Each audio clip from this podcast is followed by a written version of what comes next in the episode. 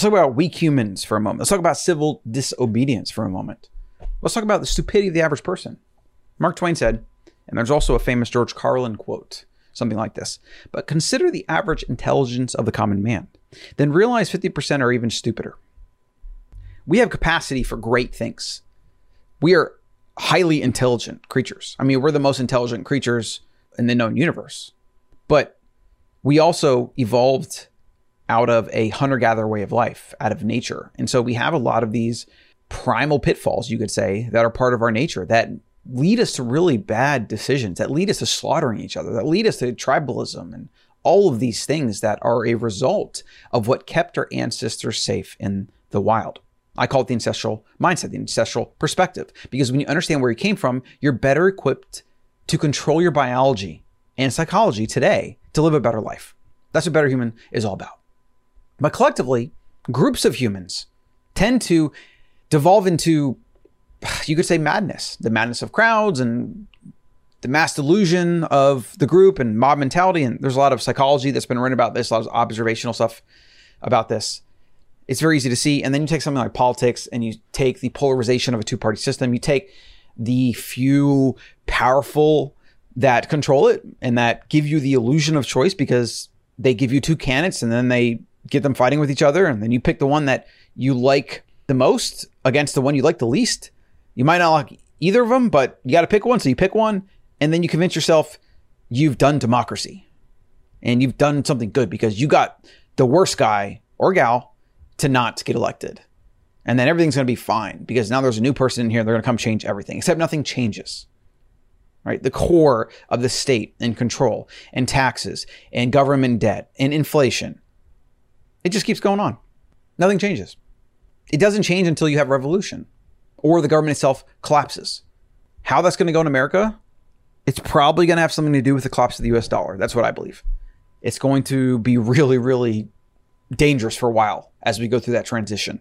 But it's going to collapse. There's no mistake about it. There's going to be some kind of revolution or reset of the American way of life, of the American Republic. It's going to happen because the entire system itself right now is so broken and so just continually on doing the same thing more control, more taxes, more regulation, more this, more that, more intrusion into private citizens' lives that it will keep doing this until people are fed up enough that they either take up arms or they stop paying taxes.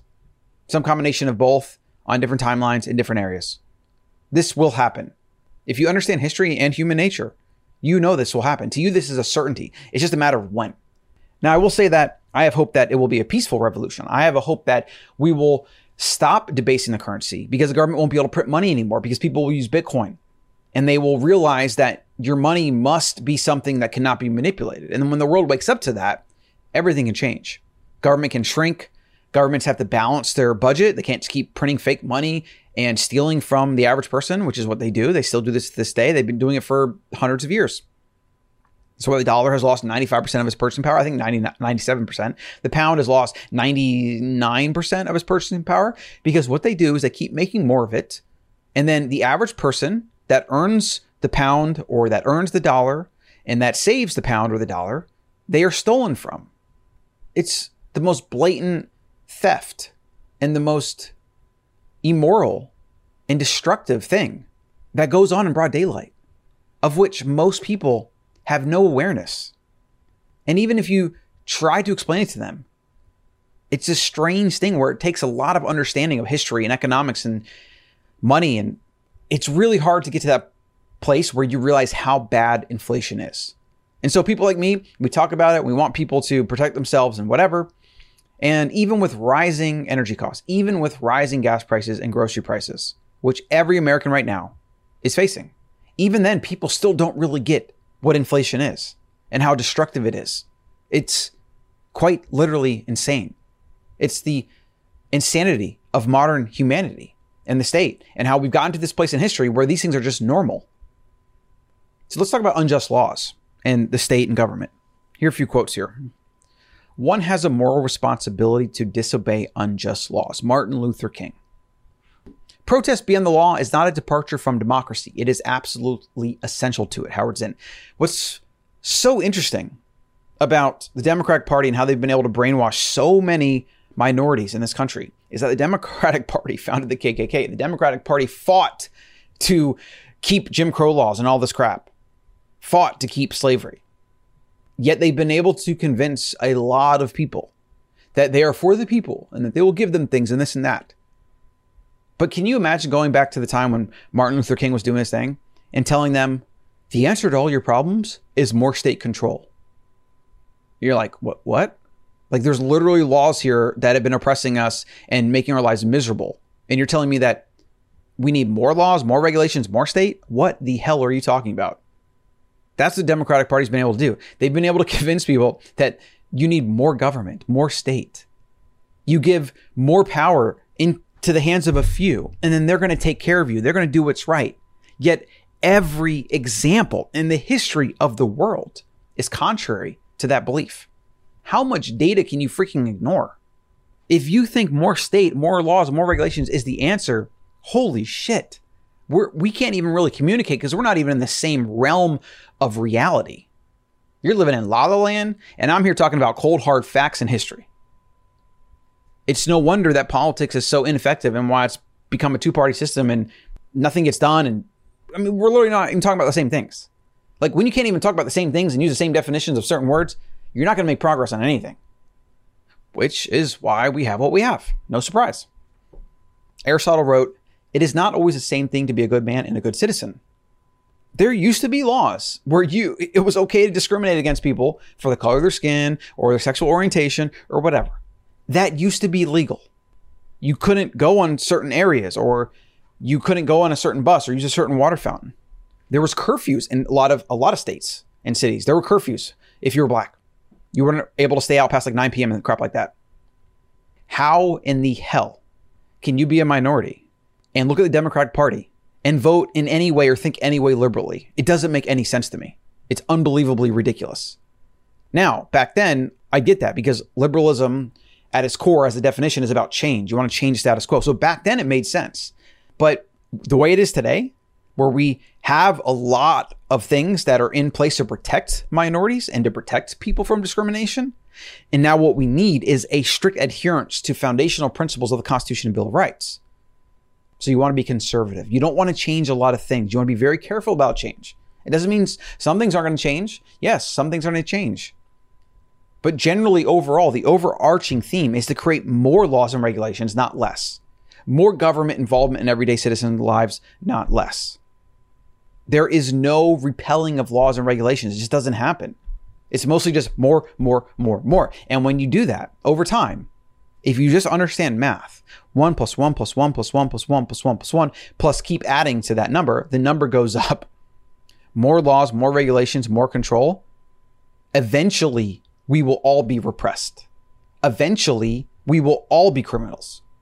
It's just a mathematical certainty. And our founding fathers knew this, which is why they really wanted a separation of powers, which is why they wanted a constitutional republic that had certain foundational principles that protected all men and women, of course, like different times. And so we've had to maybe update some of the definitions here. But we're pretty damn close to what is probably the most foundational way to operate humans in a government based system. Now, there's going to be new future ways to do that, but it still must be centered around private property. That's the foundation of everything. And America's been able to protect personal property mostly at a high level. Not perfect by any means, but we've done pretty well at that. And that's why we've had so much prosperity. Private property, it's the foundation of everything. I don't violate what you do and what you want to do, your property, whatever. You can talk to who you want, you can say what you want, you have the right to your body. I can't steal from you, I can't murder you, etc. This is the foundation of creating wealth. When you create wealth as a human, you create prosperity for others. You make the world a better place. This idea that wealth is bad is so bizarre to me. It's literally a better standard of living for everybody. It's literally less babies dying at the hospital. It's literally more medical technology, safer roads, cars, airplanes, technology, etc. It makes everyone better.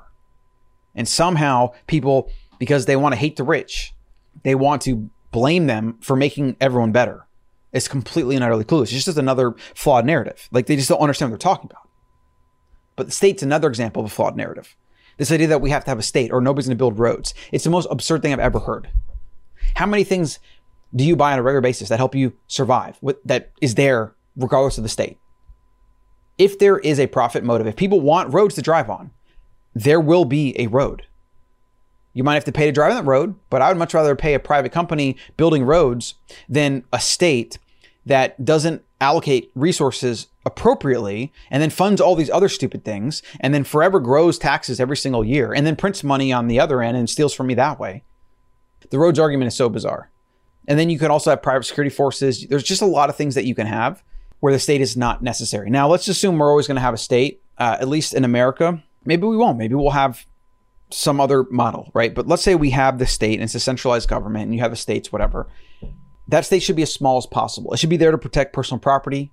It should be able to balance its books. It should not control money. It should not control commerce. Just is what it is. That's what it should be. Thoreau knew this in the 1800s. He was writing about this. He was talking about how the, it's important to continually push back against the state, or the state will keep growing because he knew what the state could do. He saw the Mexican American War. He saw slavery. He saw all these things that he thought were just abominations. And he's like, "This is what the state does? What? Are you kidding me?" And most people just accept it as that is the way it is. But he was a first principles thinker. He thought about these things. He thought, is this right? Is this moral? No. Okay, that's the first principle. Slavery is immoral. That's the first principle. Do I accept it just because the state accepts it and a lot of people accept it or want it? Does that make, make it okay? No, I'm a first principles thinker. No, it's wrong. Therefore, the state is wrong. Therefore, we must fight the state. And then Mexican American War and all these other things he saw. The raping and pillaging and slaughtering of Native Americans is probably one thing that he was disgusted by. He was a first principles thinker that believed in everyone's right to freedom and prosperity and their own personal property, and that that should not be violated by anybody. More states never the answer. Take your sovereignty into your own hands. What you want to do is you want to be a free thinking sovereign human. If you decide to live in a country like America, like I do, because it's probably the best place in the world to live, at least for now, for me, for the family, it is. That may not always be the case. And I have a plan if that's not always the case.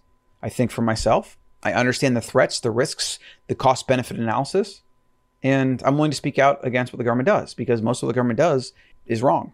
It just is. It's wrong, it's ineffective, and they probably shouldn't be doing anything. A lot of what government should do is nothing. Instead, what the government has defaulted to doing is always doing something. This is why they keep making things worse.